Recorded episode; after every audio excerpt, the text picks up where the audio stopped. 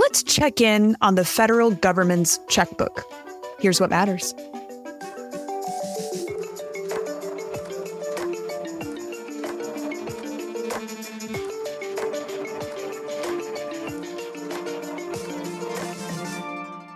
Live from New York City, I'm Lauren Goodwin, and this is Market Matters from New York Life Investments. In this podcast, we bring you the best insights from across the New York Life Investments platform because we believe that by sharing perspectives and engaging with you, our listeners, we can all become better investors.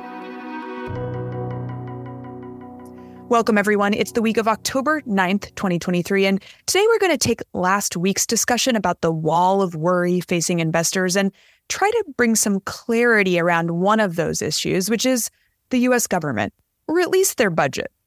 You may have seen that the U.S. House of Representatives Speaker McCarthy was ousted last week, which may make a shutdown more likely in November. We anticipate this will make conversations about government spending pretty pertinent for the economy and markets in the coming months. And it's not just about this this latest scuffle over a potential shutdown and over the speakership. This whole year has included several budget scuffles to really uh, minimize them, and a sovereign downgrade, and we're heading into an election year. So, this week, Julia Hermann, who you just heard, and myself want to check in on the government's financial bill of health and frame out the fiscal policy impacts we're most attuned to. We'll think about over the short, medium, and longer term if you can stick with us. It just so happens that our level of concern and the stakes involved rise as we think further out in time. So let's get started with what's on the table in the short term, and we'll move in that direction over the course of the episode. And with the short term, I'm thinking here about the 2024 budget. Given that the government nearly just shut down over this budget, I think it would be natural for investors to think that we're heading for a really big deficit or that spending is truly unchecked. But actually, this is an area where things are expected to be a little more stable or even improving relative to the prior year, to the 2023 fiscal year, in terms of general financial health. So in 2022, the deficit was about $1 trillion, 4% of GDP at the time. For fiscal year 2023, the Congressional Budget Office, or CBO, expects this to grow by almost half to over $1.5 trillion, or 5.8% of GDP. Also, the CBO is just one of many estimates, and some are higher. For example, macro research firm Piper Sandler expects the deficit to almost double to $1.9 trillion, or 7% of GDP in 2023.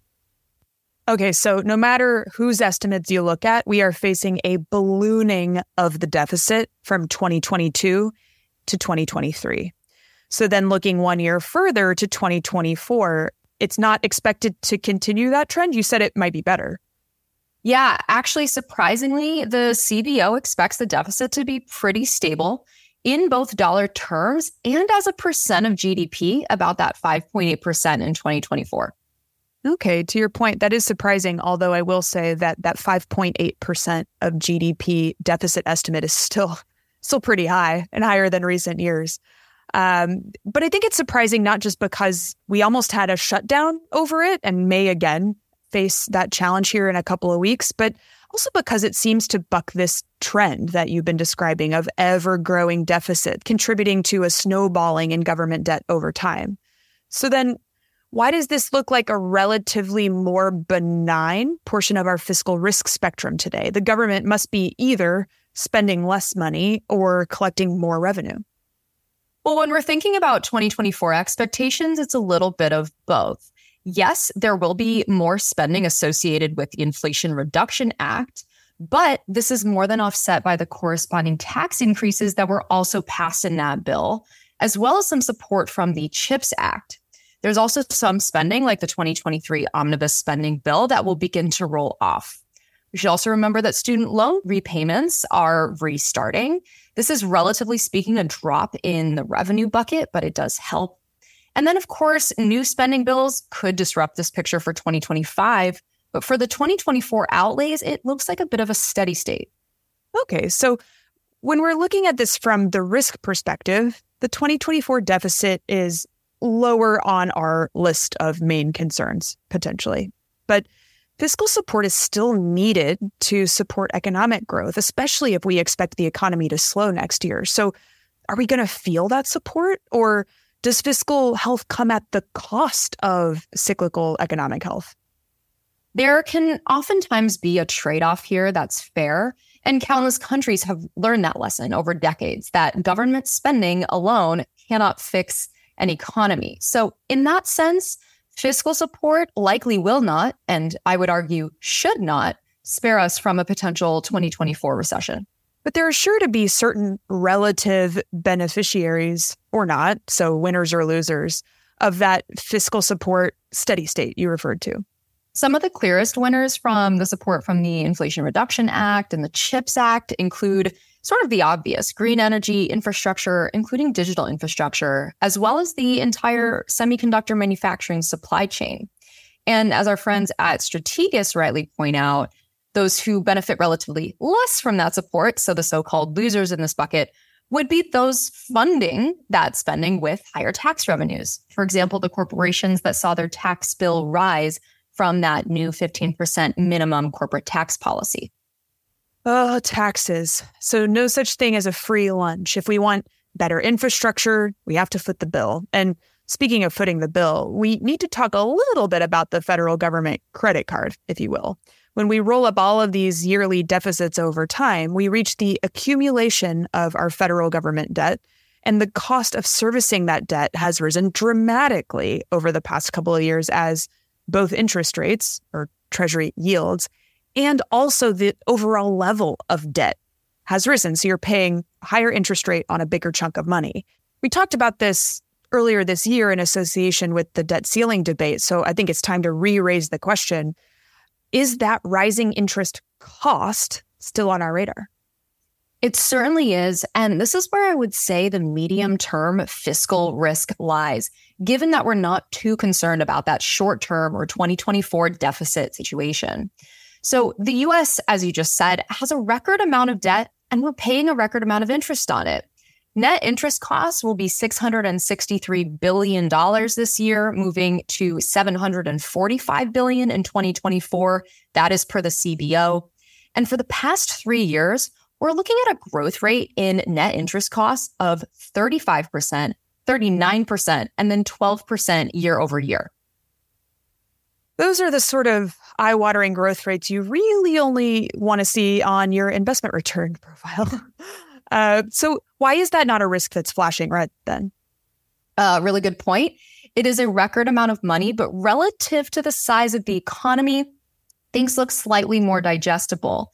The interest bill for the government is about 2% of GDP right now, and that's down from a record of 3.2% of GDP in the early 90s.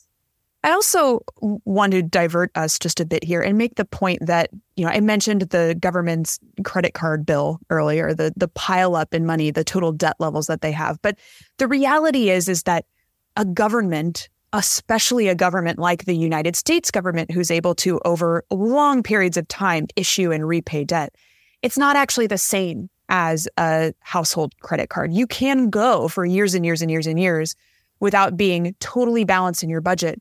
And it's okay. And in some cases, even preferable, which is maybe a, a discussion for another day. But the long story short for today is that there's an ability to pay this bill. How are prospects looking on that front? Right. Well, managing interest costs, and just exactly to your point, looks to be more of a medium or even long term rather than a short term issue. Current interest costs as of the fourth quarter of 2022 are less than 10% of tax revenues. That's down from 18% in the early 90s. So, of course, new debt issuance and the risk of interest rates moving higher from here could disrupt this, but it would still be a medium to long term problem.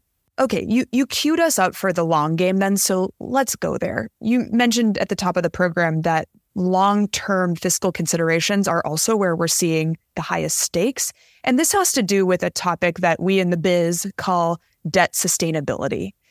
We've noted when we covered the debt ceiling debate that the sovereign credit rating of the United States recently downgraded and then even shut down fears. These debates, they almost it, it feels like deja vu all over again, but they're never in a vacuum. The buck has to stop somewhere. And even modest increases in deficits and interest costs over time can really shake the broad long term debt sustainability picture. I do think it's the right time to remind our listeners of these potential stakes, Lauren, because we are actually at a pretty critical threshold here, which is a one to one ratio of federal government debt outstanding to GDP. So, debt right now is about 100% of GDP. And this relationship says everything about what a nation is doing to generate economic growth and income for its citizens if debt exceeds GDP, there are concerns that the debt is not productive and that inflation can potentially begin to run amok. And that's the tip of the iceberg in terms of excess debt levels. Now might be a good time just to pause and say that Julia's mentioned two numbers here.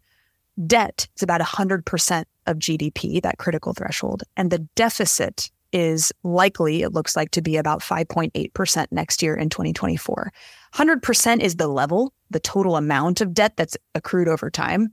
5.8% is what we're adding to it or potentially adding to it next year. So that's the difference in those numbers. And Julia, regarding your point about this really important threshold, a one to one ratio of debt outstanding to GDP, you and I often refer to our shared background in the emerging markets world. And it's pertinent here because a lesson that you have to use austerity or cut down on government spending to contain debt levels over time. It's recently been used in Europe and in the US, as a matter of fact, after 2008, the financial crisis, but it's very often applied in countries like Argentina. Right. I was actually in Argentina in 2018, right before the debt issues came back uh, came back there, and it's a really tough lesson uh, for a country to learn. However, as you as you as you mentioned, this lesson is not exclusive to the emerging markets world. It's also been pertinent uh, as we've recovered from global crises and in Europe. Let's remember that the UK learned this lesson just last year. It tried to issue new sovereign debt and the market seemed to deem that that debt was not sustainable. And it was met with a pretty nasty sell off in gilts or their equivalent of treasuries. You know, zooming out from that specific example, I've been asking a question pretty often over the past year, which is how long can the US go without heeding that lesson? How far can US exorbitant privilege get us? And by exorbitant privilege, Julia is referring to the fact that as the world's reserve currency holder, there tends to be more structural demand for treasuries than almost any other sovereign debt. And that can allow the US to, at times, finance more spending than may be sustainable over a longer period of time. And I think the answer to your question, Julia, at least in part, is how long or how far can the US go? Well, history tells us can go as, as far as until they can. That brings us to our portfolio pause, a segment of the program where we share an investment idea. We've had a lot of great discussions over the past few weeks about interest rate duration, specifically applied to investments across the US Treasury curve. And so today we wanted to expand or link our fiscal policy discussion or spending discussion from sovereign debt, that's what a country like the US issues, to municipal debt in asset classes like both tax exempt and taxable municipal bonds.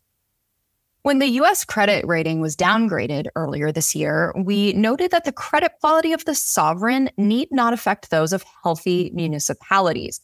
And that remains the case. There have been some downgrades in the muni space, but just like other areas of fixed income, munis have an investment grade space for those with a particular eye on credit risk, and default rates are objectively low across the space.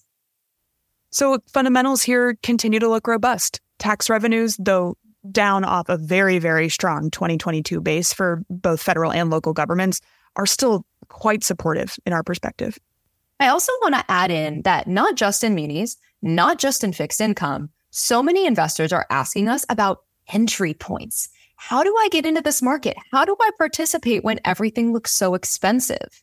And our own NYLIM product team has highlighted that the price to yield ratio, so the relative uh, expensiveness or cheapness, in the broad muni market looks to be at its most attractive point in 10 years. So potential entry point there. It's perhaps the greatest reason why our view here is more structural than tactical, because long term access to these asset classes can provide access to infrastructure themes, which include not only potential inflation resilience, but also participation in what we see as really important long term trends in digital infrastructure and in the energy transition. Coming up next, we're considering the tough sustainability questions from what climate events mean for your homeowner's insurance bill to whether corporations have really bought in to that narrative. But that's it for today. We'll be back next week for more Market Matters. In the meantime, please remember to give us a like, follow, or review wherever you listen to podcasts. And if you have a question or topic of interest, reach out to us on LinkedIn. You can also follow our views at newyorklifeinvestments.com and click the Insights tab. Until then, I'm Lauren Goodwin here with Julia Hermann, and we'll see you next time. Our podcast is produced by Will Tias, and our music was composed by the fabulous Zach Young. I will now read our disclosures from compliance. Past performance is no guarantee of future results, which will vary. All investments are subject to market risk and will fluctuate in value. This material represents an assessment of the market environment as at a specific date, is subject to change, and is not intended to be a forecast of future events or a guarantee of future results. This information should not be relied upon by the reader as research or investment advice regarding the funds or any issuer or security in particular. The strategies discussed are strictly for illustrative and educational purposes and are not a recommendation, offer, or solicitation to buy or sell any securities or to adopt any investment strategy. There is no guarantee that any strategies discussed will be effective. This material contains general information only and does not take into account an individual's financial circumstances. This information should not be relied upon as a primary basis for an investment decision. Rather, an assessment should be made as to whether the information is appropriate in individual circumstances, and consideration should be given to talking to a financial advisor before making an investment decision. New York Life Investments is both a service mark and the common trade name of certain investment advisors affiliated with the New York Life Insurance Company. Securities are distributed by NyLife Distributors LLC, 30 Hudson Street, Jersey City, New Jersey 07302, a wholly owned subsidiary of New York Life Insurance Company. NyLife Distributors LLC is a member of FINRA SIPC.